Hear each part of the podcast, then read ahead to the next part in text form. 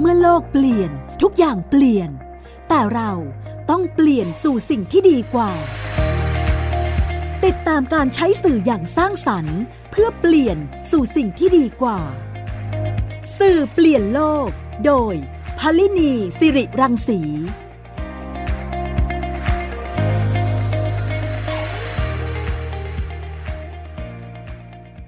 สวัสดีค่ะ คุณฟังคะกลับมาพบกับรายการสื่อเปลี่ยนโลกค่ะ ทางไทย PBS Podcast นะคะ คุณฟังติดตามรับฟังไทย PBS Podcast ได้ในหลากหลายช่องทางนะคะ ไม่ว่าจะเป็น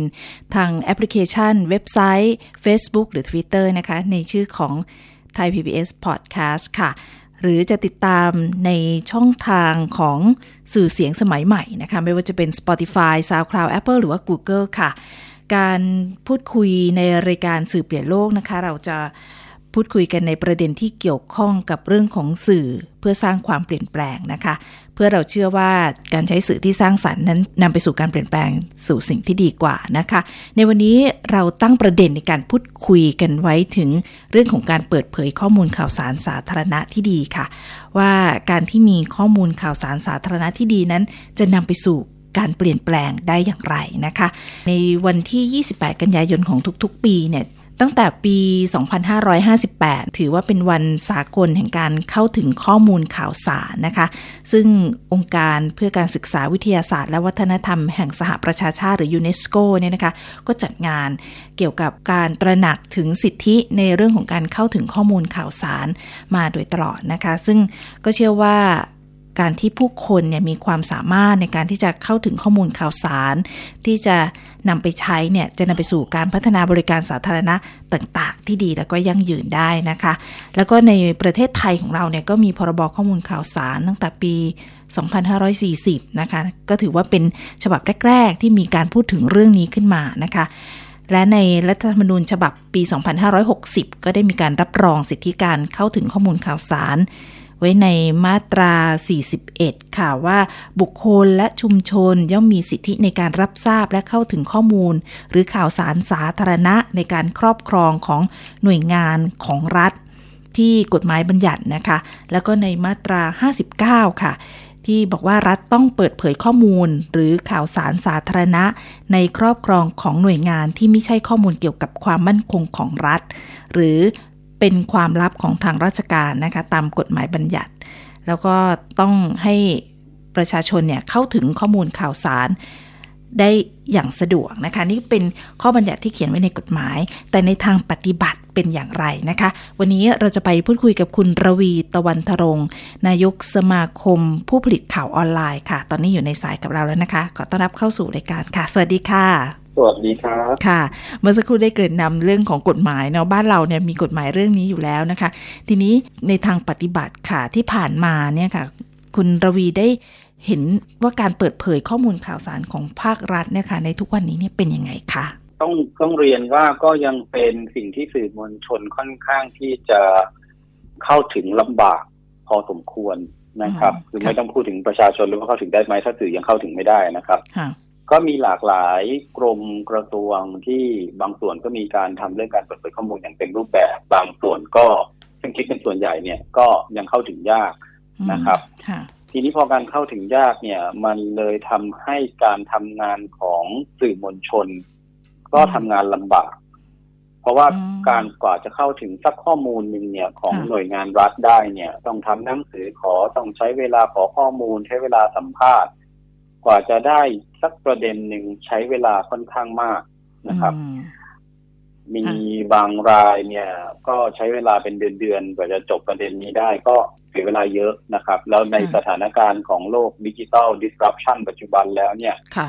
เอ่อบางทีประเด็นมันเกิดขึ้นแล้วเนี่ย การรอข้อมูลเนี่ยมันก็บางทีมันรอไม่ได้นะครับ มันอาจจะทำให้ต้องต้องเปลี่ยนประเด็นหรือว่าเปลี่ยนทิศทางการนำเสนอไปเลยอ่าซึ่งก็มีผลกระทบมากๆ นะครับ ในปัจจุบันกับการทำงานด้านนี้ครับแสดงว่าที่กฎหมายเขียนไว้เนี่ยในทางปฏิบัติเนี่ยก็ยังมีความติดขัดอยู่นะคะ ในเรื่องของการที่จะเข้าถึงข้อมูลของภาครัฐนะคะ ในกฎหมายเนี่ยเขียนไว้อย่างชัดว่าข้อมูลข่าวสารสาธารณะเนี่ยค่ะ ตรงนี้เองเนี่ยคุณรวีตีความว่ายังไงคะว่าข้อมูลข่าวสารสาธารณะเนี่ยมันมีขอบเขตที่ประชาชนหรือว่าสื่อเองเนี่ยควรจะรับรู้ข้อมูลแค่ไหนอย่างไรอะคะ คือผมผมว่าแต่ละหน่วยงานเนี่ยคำว่าการตีความข้อมูลสาธารณะเนี่ยอาจจะต้องมาตีความกันใหม่ ถ้าเราเห็นปัจจุบันนะครับ คือเราอยู่ในโลกดิจิตอลแล้วเนาะเราไม่ใช่ว่าต้องเดินไปหากระทรวงรอทำจดหมายเพื่อขอข้อมูลบางอย่างแต่อะไรที่มันเป็นข้อมูลหรือเป็นประโยชน์ต่อประชาชน ไม่ต้องเอาถึงมวลชนนะครับเอาประชาชนของกรมกรองหน่วยงานนั้นๆ มันสามารถนำเสนอผ่านเว็บไซต์ของกรมกรองหน่วยงานนั้นๆ ได้อยู่แล้ว โดยพื้นฐานนะครับ ทุกคนมีเว็บไซต์แน่นอนอยู่แล้วนะครับ ทีเนี้ยพอถ้าเกิดเราเอาข้อมูลนั้นมากางได้เนี่ย มันก็จะเป็นประโยชน์ต่อประชาชน ดังนั้นการจะเลือกว่าข้อมูลอะไรที่เป็นสาธารณะได้เนี่ยผมว่าแต่ละกลุ่มกองหน่วยงานเนี่ยมีมี stakeholder stakeholder หมายความว่ามีมีความเข้าใจว่า กลุ่มคนหรือประชาชนแบบไหนที่เขาต้องการข้อมูล เพื่อเป็นประโยชน์ต่อชีวิตเขา จากหน่วยงานของรัฐหน่วยงานนั้นๆอย่างไร แต่ละหน่วยงานมีไม่เหมือนกัน บางหน่วยงานต้องการข้อมูลด้านฐานข้อมูลเชิงภูมิศาสตร์บางหน่วยงานต้องการฐานข้อมูลเชิงสถิติ อะไรแบบเนี้ยครับ ดังนั้นแต่ละกลุ่มกองอาจจะต้องเอาเขาเรียกว่า user centric ดูว่ากลุ่ม stakeholder หรือลูกค้าของตัวเองเนี่ย คิดว่าน่าจะอยากได้ข้อมูลอะไร แต่ถ้าดูประเทศไทยปัจจุบันนะครับ ย้อนไปดูแต่ละเว็บไซต์เนี่ยเอ่อส่วนใหญ่ทุกเว็บไซต์มีเหมือนกันคือมีพันธกิจแต่พันธกิจเนี่ยมันบอกแค่ว่าจะทำอะไร แต่ไม่ได้บอกว่าทำอะไรให้ ให้ประชาชนหรือ service ประชาชนอย่างไร แล้วข้อมูลที่เข้าไปหาเนี่ย ปัจจุบันถ้าจะหาข้อมูลย้อนหลัง อย่างเช่นผมเนี่ยผมเคย เราเรียนหนังสือเนี่ยต้องทำ research ย้อนหลังเนี่ยเราก็ research จากข้อมูลที่อยู่บนออนไลน์ไม่ได้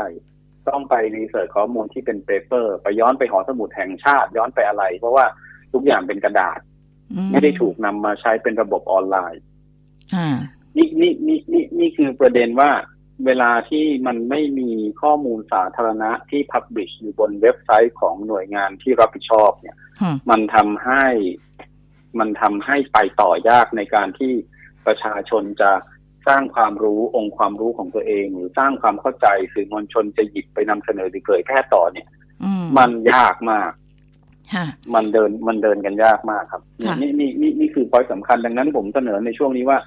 ถ้าแต่ละหน่วยงานเนี่ยสามารถมองการให้ข้อมูลข่าวสารเป็นประโยชน์สาธารณะ โดยมองเป็น user centric หรือ stakeholder centric ได้เนี่ย ข้อมูลมันจะเปลี่ยนจากที่เราเห็นในเว็บไซต์ปัจจุบันเยอะเลยนะครับค่ะ อันนี้ก็คือถ้าแค่ข้อมูล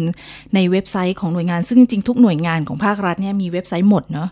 ไม่ว่าจะหน่วยเลขกรมกรองอะไรต่างๆ เนี่ยก็มีหมดเลยนะคะ ถ้าคุณผู้ฟังที่เข้าไปหาข้อมูล เวลาที่เราอยากจะรู้เรื่องอะไร เราคิดว่า ภาครัฐเนี่ยจะให้ข้อมูลที่เป็นข้อเท็จจริงและก็เชื่อถือได้เนี่ยเราก็จะหาข้อมูลจากของหน่วยงานภาครัฐ แต่ว่าสิ่งที่เราอยากจะหาบางทีอาจจะไม่เจอใช่ไหมคะใช่ผมก็ยกตัวอย่างข้อมูลหนึ่งที่ผมพูดหลายเวทีมาตลอดสองปีในช่วงโควิดนึงนะครับผมผมบอกว่าประเทศนี้เวลาเจอปัญหาโควิดเนี่ย stage แรกที่เราเจอเมื่อปีที่แล้วคือว่าเรากังวลว่าคนติดเชื้อเท่าไหร่ต่อวัน และคนอยู่ตรงไหนที่ไหนเป็นคลัสเตอร์ อันเนี้ยกว่าจะมีข้อมูลขึ้นบนหน่วยงานรัฐได้เนี่ยได้เนี่ย มันผ่านไปแล้วสองเดือนซึ่งตัวเลขมันวิ่งทุกวันมันมันไม่ควรจะช้า แล้วทุกคนก็ต้องเฝ้ารอโทรทัศน์ตอนเป็นเจ็ดโมงว่าพี่จะแถลงว่ายังไง แล้วก็จะมีข้อมูลหลุดมาตอนเจ็ดโมงเช้าก่อนเสมอว่าวันนี้ติดเชื้อกี่คน อย่างเงี้ยครับ มันไม่มีข้อมูลส่วนกลางที่สามารถเข้าไปเป็น dashboard เปิดดูได้เลยแม้ว่า วันนี้มีคนเท่าไหร่ คุณจะเปิดเที่ยงคืนหรือเปิดกี่โมงก็ได้มันอัปเดตตลอด นั่นคือ stage ที่หนึ่งพอ stage ที่สองเราเข้าสู่ภาวะที่ติดหนักระลอกสามเราลอกสามปัญหาของคนที่เป็นเพนพอยต์ผมเชื่อว่าทุกคน ผมเชื่อว่าทุกคนรู้นะ แต่ไม่รู้หน่วยงานรัฐรู้หรือเปล่าว่า ผมอยากรู้ว่าผมติดละผมมีเตียงไหมอ่าใช่นี่คือ นี่คือปัญหาที่เราทะเลาะกันมาเมื่อปลายปีที่แล้วว่าตกลงที่ไหนรักษาได้ตกลงที่ไหนมีเตียงไม่มีเตียง อืม ใช่ใช่ซึ่งถึงวันนี้ก็ยังไม่รู้นะครับ ว่าว่าว่ามีเตียงไหมต้องไปรักษาที่ไหน ประเด็นคือถ้าเราถ้าวันนั้นเนี่ยเราสามารถคูดาต้าทุกอย่างขึ้นเป็น dashboard real-time อัปเดตทุกชั่วโมงว่าเตียงที่มีอยู่หนึ่งหมื่นเตียงทั่วประเทศ ถูกใช้ไปแล้วกี่เปอร์เซ็นต์ที่ไหนบ้าง ซึ่งผมว่าถ้าดึงข้อมูลมันไม่น่ายากนะอืมจากโรงพยาบาลในกรุงเทพและต่างจังหวัดเนี่ย มันน่าจะรู้ว่าโอเค เช้านี้ครึ่งเช้าถูกใช้ไปแล้วยี่สิบเปอร์เซ็นต์ ค รึ่งบ่ายมาอีกสามสิบเปอร์เซ็นต์เราจะได้รู้ว่าเราป่วยแล้วเราจะยังมีเตียงรักษาไหมหรือเราต้องทำตัวอย่างไร อันเนี้ยมันเป็นข้อมูลสาธารณะได้ ซึ่งตัวอย่างในสิงคโปร์เนะครับ สิงคโปร์ทำแบบนี้คือเป็น national dashboard ทุกคนเข้ามา access ดูผ่านเว็บไซต์ของสิงคโปร์เรื่องเรื่องโควิด เรารู้ตั้งแต่ว่าคนติดเชื้อเท่าไหร่ สถานการณ์เป็นอย่างไร ข่าวอัปเดตล่าสุดเป็นอย่างไร รวมไปถึงว่าจำนวนการรักษาและ เตียงที่มีโรงพยาบาลไหนสามารถเซอร์วิสได้อะไรอย่างเงี้ยมันเป็นข้อมูลที่หลังบ้านต้องต้องทำเหมือนกับภูข้อมูลกันเองแบบนี้ป่ะคะคือเรียกว่าอ่าอย่างอย่างถ้าการทำงานแบบนี้ก็คือเหมือนกับบูรณาการหลายหน่วยงาน แต่ในความเป็นจริงการทำงานบูรณาการของบ้านเราเนี่ยมันยังไม่เคยบูรณาการ ทีนี้การบูรณาการในเชิงข้อมูลแบบเนี้ยในเชิง Data แบบเนี้ยมันมันมันเลยติดขัดตรงนี้หรือเปล่าคะผมว่าใช่บอกผมผมก็ฟันธงไม่ได้นะ เอาง่ายๆครับว่า ทุกวันที่สบคจะแถลงได้ว่า 11 โมงมีผู้ติดเชื้อเท่าไหร่ เขาต้องบูรณาการข้อมูลมาจากทั่วประเทศแล้วถูกไหมฮะ ดังนั้นถ้าถ้าบูรณาการข้อมูลผู้ติดเชื้อได้อะแต่ละโรงพยาบาลและหน่วยตรวจสามารถรายงานจำนวนผู้ติดเชื้อและผู้เสียชีวิตได้คำถามผมต่อไปคือทำไมรายงานเตียงไม่ได้ อืมถูกไหมฮะในเมื่อมันจริงๆ มันคือท่อเดียวกัน ในการส่งข้อมูลคือท่อเดียวกันแน่ๆ อันที่สองคือเขาก็ต้องอัปเดตทุกโรงพยาบาลต้องอัปเดตเตียงทุกวันอยู่แล้วว่าตัวเองเป็นไม่เป็นเหลือเท่าไหร่ อะไรอย่างเงี้ย คือผมว่ามันเป็นการบูรณาการหลังบ้านที่ที่ไม่ใช่ทำไม่ได้ เพราะมันพิสูจน์แล้วว่า 11 โมงสบคมีรายงานให้ทันทีได้แน่นอน แสดงว่าข้อมูลในตัวนี้ก็ก็ต้องมีได้ด้วยเหมือนกันนะคะ ซึ่งจริง ๆ ก็อย่างที่คุณรวีพูดเนี่ยก็จริงเลยเนาะมันก็เป็นความลำบากว่าเราสมมติเราติดโควิดขึ้นมา เราจะไปหาเตียงที่ไหนเราจะไปยังไงเนี่ยอันนี้เป็นเรื่องที่หลายคนแบบเป็นกังวลมากเลยกลัวว่าเราติดแล้วเราจะไม่มีที่ไปเนาะใช่ใช่แล้วพอพออะผมมีอีกเคสหนึ่งผมหารือท่านอธิบดีกรมควบคุมโรคไปตอนนั้น ผมบอกว่าอีกข้อมูลหนึ่งที่ผมอยากให้เปิด คือข้อมูลวัคซีน ข้อมูลวัคซีนคือวันเรามีดราม่าเรื่องวัคซีนมาสม่ำเสมอ เนื่องจากสังคมเนี้ยพอข้อมูลไม่เปิดเผย ไม่เป็นสาธารณะเนี่ย ทุกคนมีคำถามบนพื้นฐานความเชื่อที่ไม่เข้าเท่ากัน ความเชื่อของกลุ่มคนที่เชื่อมั่นในระบบ ก็จะเชื่อวัคซีนที่ให้ข้อมูลมาแบบหนึ่งคนที่ไม่เชื่อมั่นในระบบ ซึ่งเราว่าเขาไม่ได้นะครับ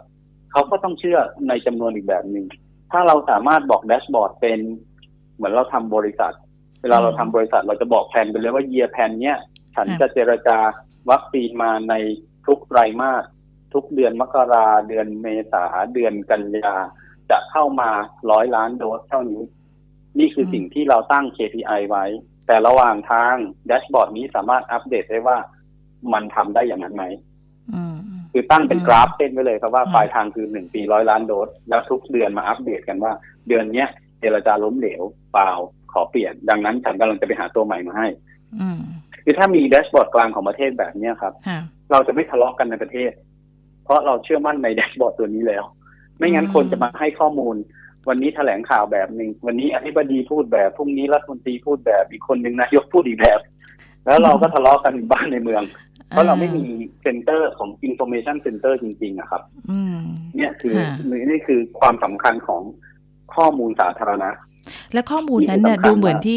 คุณรวีพูดเนี่ยต้องเป็นข้อมูลที่เป็นข้อเท็จจริงด้วยใช่ไหมคะที่ออกมาจากมาจากหน่วยงานของภาครัฐ ถึงจะสร้างความศรัทธาแล้วก็เชื่อมั่นในเรื่องของข้อมูลนั้นได้ ใช่ครับ อืมใช่ครับ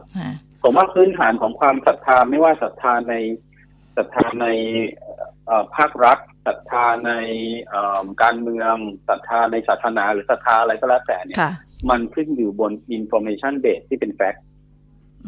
คือคนยุคใหม่มันคิดบนแฟกต์พื้นฐานนะครับ ถ้าเรามี information base ที่ตรงกันนะครับ ดังนั้นความศรัทธามันจะถูกกู้กลับมาได้ง่าย อืมใช่คือปีที่ผ่านมาเราสื่อมวลชนเจอปัญหามากว่า เช้าแถลงอย่างหนึ่งบ่ายแถลงแบบหนึ่งแล้วคนแถลงคนละคนกันแล้วแล้วแล้วเราจะแล้วแล้วพอเจออย่างนี้ทุกวันทุกวันทุกวันประชาชนก็เกิดความไม่ trust พอไม่ trust ปุ๊บเนี่ย information ที่เป็น fake news หรืออะไรก็แล้วแต่ที่หลุดเข้ามาในหัวเนี่ยค่ะ เหมือนถ้าเราไม่เชื่อคนคนนี้แล้วอะครับ เราจะเชื่อคนอื่นทันทีแล้วคราวนี้มันจะยุ่งแล้ว ดังนั้นเราจะเราควรจะเปลี่ยนจากการเชื่อใครสักคนหนึ่งหรือ rely on ใครสักคนหนึ่งมาเป็น rely on ข้อมูล ผมว่ามันน่าจะทำให้ประเทศไหนๆในโลกน่าจะดีขึ้น ค่ะครับงั้นเดี๋ยวเราพักกันสักครู่ก่อนนะคะ เดี๋ยวเรากลับมาในช่วงที่ได้ครับ2ของสื่อเปลี่ยนโลกนะคะ คุณกำลังฟังรายการ สื่อเปลี่ยนโลก ไทย PBS Podcast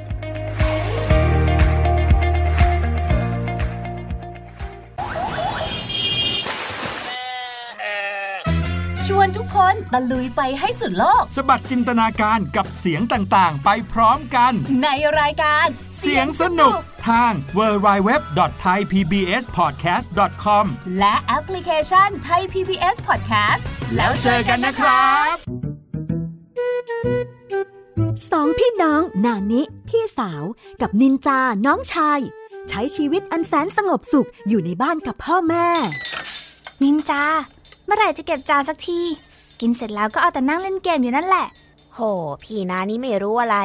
ข้าแต่อยู่มาวันหนึ่ง กลับมีเพื่อนบ้านประหลาดประหลาดๆมาอาศัยอยู่ข้างบ้าน พวกเขาเป็นใครกันนะเฮ้ย ไม่ได้นะ เอาออกมาใหม่เลยนานี้ ตามไก่ตัวหนึ่ง เสือตัวหนึ่ง แล้วก็กอริลลาตัวหนึ่งเหรอ แก๊งป่วนกวนกวนนานิกับนินจาจะทำยังไง เมื่อต้องเจอกับเพื่อนบ้านจอมป่วนที่ไม่ใช่คนสองพี่น้องต้องใช้สติปัญญาความกล้าหาญเพื่อรับมือกับปัญหาวุ่นวุ่นๆที่เหล่าเพื่อนบ้านสร้างขึ้นมาไม่หยุดหย่อน ติดตามในละคร แก๊งป่วน กวนเพื่อนบ้าน ทั้งเว็บไซต์ แอปพลิเคชัน และ YouTube ไทย PBS Podcast และอย่าลืมกดถูกใจ Facebook ไทย PBS Podcast ด้วยนะแกงปวนกวนเพื่อนบ้านคุณกำลังฟังรายการ สื่อเปลี่ยนโลกไทย PBS Podcast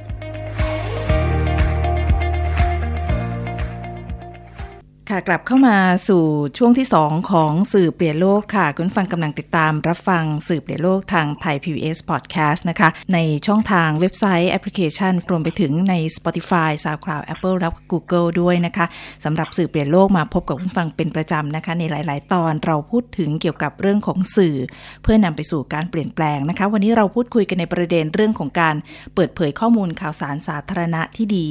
สร้างความเปลี่ยนแปลงได้อย่างไรนะคะ พูดคุยกับคุณระวีตะวันทรง นายกสมาคมผู้ผลิตข่าวออนไลน์ค่ะ คุณระวีคะในการที่เรารับรู้ข้อมูลข่าวสารเนี่ยนะคะมันมันเป็นประโยชน์ เมื่อสักครู่นี้คุณระวีบอกว่ามันทำให้เกิดการเชื่อมั่นศรัทธานะคะ ทีนี้ในต่างประเทศเนี่ยค่ะ เมื่อสักครู่ก็ได้ยกตัวอย่างของสิงคโปร์มีที่ไหนอีกไหมคะ ที่เขาให้ความสำคัญกับเรื่องของการเปิดเผยข้อมูลข่าวสารแล้วเขาทำยังไงบ้างค่ะ ผมไม่แม่นในเชิง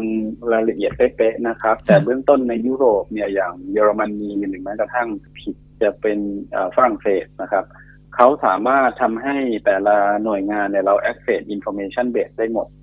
อืม information พื้นฐานเรา access ได้หมด หรือแม้กระทั่งในสหรัฐเนี่ยทำให้หอสมุดกลางเนี่ยกลายเป็นหอสมุดออนไลน์ได้โอ้สามารถที่จะ access ได้อย่างเนี้ยครับค่ะมันมันเลยทำให้อย่างอย่างอย่างที่เรียนในตอนต้นว่า วันนี้ทุกคนใช้ Google ค่ะ ดังนั้นเราต้องทำให้หอสมุดไปอยู่บน Google ให้ได้ ไม่เช่นนั้นมันไม่สามารถที่จะเดินทางไปหาหอสมุดแล้วเจอโควิดเข้าไปอย่างเงี้ยคนไม่เดินทางแน่นอน ข้อมูลมันก็จะผิดเพี้ยนไปเรื่อยๆ แล้วก็ทีนี้พอข้อมูลที่เป็นข้อมูลเชิงข้อเท็จจริง เป็น information base จากหน่วยงานที่รับผิดชอบรัฐหรือประวัติศาสตร์ที่ที่มีหลักฐานพิสูจน์ทราบแล้วเนี่ย พอมันไม่อยู่ในระบบอินเทอร์เน็ตนะครับค่ะ มันก็จะมีข้อมูลอื่นที่เป็นความเห็นหรือทฤษฎีสมคบคิด หรือทฤษฎีใหม่อ่าๆถูกเติมใส่เข้าไปพอเติมใส่เข้าไปแล้วไม่มีแหล่งอ้างอิงนะครับ มันก็จะทำให้เด็กๆรุ่นใหม่ เขาไม่ได้เข้าห้องสมุดอะ เขาเชื่อ Google เขาไม่ได้เชื่อหอสมุดเขาไม่ได้เชื่อหนังสือแล้ว พอเขาไม่เชื่อหนังสือแล้วเนี่ยครับ ผมมากังวลมากเลย รุ่นลูกรุ่นหลานเป็นต้นไปเนี่ย เขาจะเอาทฤษฎีหรือหลักการทางประวัติศาสตร์หรือข้อมูลสาระสำคัญของแต่ละที่เนี่ยเขาจะยึดมั่นจากอะไรอืมเพราะเขาไม่ได้เข้าถึงหนังสือต่อไปแล้วค่ะอันเนี้ยน่ากังวลมากล่าสุดเพิ่งมีดราม่าว่า มี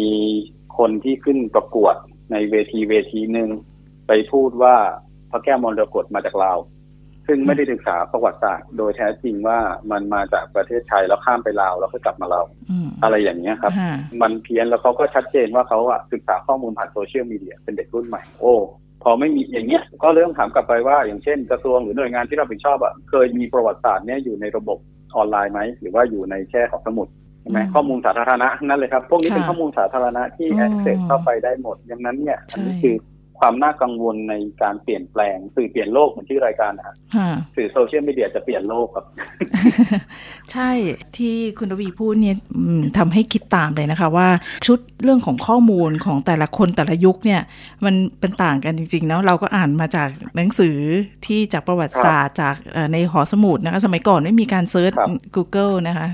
เออครับอันนี้มันมันเป็นข้อมูลที่คนละชุดความคิด เพราะฉะนั้นมันไม่แปลกเลยที่จะเกิดความช่องว่างที่เกิดขึ้นนะคะ ข้อมูลต่างกัน เพราะฉะนั้นความคิดก็ต่างกันด้วย ใช่ครับ นี่คือปัญหาของการไม่มีข้อมูลสาธารณะ ไม่การมีการเปิดเผยข้อมูลสาธารณะ ค่ะอืมทีนี้คุณระวีฝันว่าอยากจะเห็นอะไร ถ้าเกิดว่าอยากจะให้เอ่อประเทศไทยเนี่ยมีการเปิดเผยข้อมูลข่าวสารสาธารณะเราต้องทำยังไง มันถึงจะเป็นไปอย่างที่ที่คุณระวีอยากจะเห็นนะคะผมต้องฝันจริง ๆ นะฮะผมผมว่าแต่ละหน่วยงานที่รับผิดชอบ ที่เป็นหน่วยงานรัฐเอาผมเอาหน่วยงานรัฐเป็นหลักแล้วกันนะครับค่ะเนื่องจากเป็นหน่วยงานที่จะมีข้อมูลสูงมากที่สุดนะครับค่ะหน่วยงานรัฐทุกหน่วยงาน ผมฝันว่าเขาจะเข้าใจประชาชนในพื้นฐานความรับผิดชอบของหน่วยงานเขา และอืมเข้าใจและรู้ว่าประชาชนต้องการข้อมูลประเภทไหนอืผมยกตัวอย่างเช่นค่ะถ้าเรานึกถึงผมผมขออนุญาตเอ่ยนามกรมที่ดินนะครับค่ะถ้าเรานึกถึงกรมที่ดิน ถ้าวันหนึ่งเราสามารถ access เข้าไปในเว็บไซต์กรมที่ดิน แล้วสามารถรังวัดหรือปักหมุดรู้ว่าที่ที่เราต้องการเนี่ย อยู่ตรงไหนได้ผ่านระบบออนไลน์ จะดีกว่าไหมกับปัจจุบันและที่ผ่านมาที่เราต้องไปกรมที่ดินแล้วใช้เวลาหนึ่งวันในการขอเอกสารนึกออกนะฮะทั้งค่ะทั้งทั้งทั้งทั้งที่มันมันมันสามารถทำได้แล้ววันนี้ Google Earth เราปล่อยให้คนให้คนฝรั่งมาทำให้เราแล้วตอนเนี้ยค่ะ Google Earth ทำให้ Google Map ทำให้อะไรอย่างเงี้ยครับ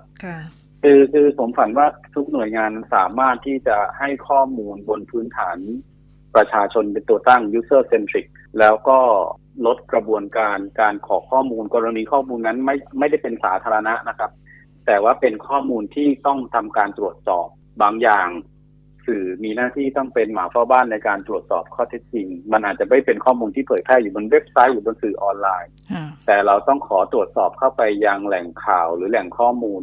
อาจจะต้องลดกระบวนการทางราชการลดลงได้ไหมเพราะอืมกว่าจะทำจดหมายเข้าไปเนี่ยใช้เวลาโอ้โหเนิ่นนานเหลือเกินค่ะแล้วก็การตีความของกฎหมายก็ไม่ชัด ความตีความของกฎหมายตั้งแต่พรบในปี 40 กับปัจจุบันเนี่ยค่ะปัจจุบันเนี่ย ร่างกฎหมายใหม่ดูจะหนักกว่าปี 40 ด้วยซ้ำอืมดังนั้นพอมันไม่ชัดด้วยการตีความเชิงกฎหมายอะครับ มันค่ะทำให้เป็นช่องว่างของการใช้ดุลพินิษของเจ้าหน้าที่ แต่ละอืมหน่วยงานก็มีดุลพินิษ ของคนและเจ้าหน้าที่ที่ไม่เท่ากัน มันเลยไม่เห็นมาตรฐานในการขอข้อมูลมาเป็นสาธารณะได้อย่างชัดเจนในทุกหน่วยงานอ่าร้อยเปอร์เซ็นต์เข้าใช่ไหมใจค่ะครับอันนี้แต่ละที่ไม่เหมือนกันที่ทำให้ว่าใช่ถ้าเราขอไปแบบนี้ทำนัดเราทำเหมือนกันเลย แต่ที่หนึ่งอาจจะให้อีกที่หนึ่งอาจจะไม่ให้ใช่ค่ะครับอันนี้ก็เป็นเป็นความยากลำบากหนึ่งของ ของการทำงานของผู้สื่อข่าวนะคะ ในการที่จะล้วงความจริงออกมา จากข้อมูลจริง ๆ ก็เป็นข้อมูลสาธารณะที่เราพึงจะรู้อยู่แล้ว เพียงแต่ว่าจะต้องมีกระบวนการหรือขั้นตอนในการขอที่ที่ยากขึ้น อันนี้เหมือนกับเป็นการสร้างกำแพงในการที่จะรับรู้ข้อมูลข่าวสารเหล่านี้ ให้ให้มันยากขึ้นไปอีกนิดนึงใช่ไหมคะ ใช่ครับอืมใช่ครับค่ะ ถึงแม้ว่าเรื่องนี้เนี่ยจะเป็นเรื่องที่มีการพูดคุยกันมานานแล้วนะคะ กฎหมายก็เปิดช่องแล้วนะคะ แต่อันนี้เราเราได้เห็นในทางปฏิบัติของคนทำงานในเรื่องนี้จริง ๆนะคะ ที่เราพูดคุยกันในวันนี้นะคะทีนี้ในครับในเรื่องของถ้าสื่อแล้วก็ประชาชนเนี่ยเข้าถึงข้อมูลข่าวสารสาธารณะเนี่ยนะคะคุณระวีคิดว่ามันจะก่อให้เกิดการเปลี่ยนแปลงอะไรได้บ้างคะการเปลี่ยนแปลงหนึ่งที่ที่ผมเชื่อ เชื่อมั่นมากก็คือว่าถ้าสื่อและประชาชนเข้าถึงได้ มันจะเกิดเรื่องของความไว้วางใจอืมความ trusted ของค่ะกระทรวงหน่วยงาน หรืออะไรก็แล้วแต่ เพราะว่าเราเห็นข้อมูลเป็นชุดเดียวกัน เมื่อเราเห็นข้อมูลชุดเดียวกัน การที่เอาคนเอาไปตีความ